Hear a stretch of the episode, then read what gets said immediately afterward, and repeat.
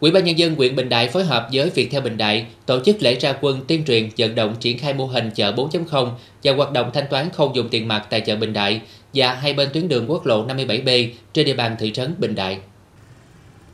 Tại lễ ra quân, Viettel Bình Đại cùng với đoàn viên thanh niên tổ chức ra quân diễu hành bằng xe mô tô với các băng rôn khẩu hiệu tuyên truyền về chợ 4.0 và thanh toán không dùng tiền mặt dọc theo tuyến quốc lộ 57B.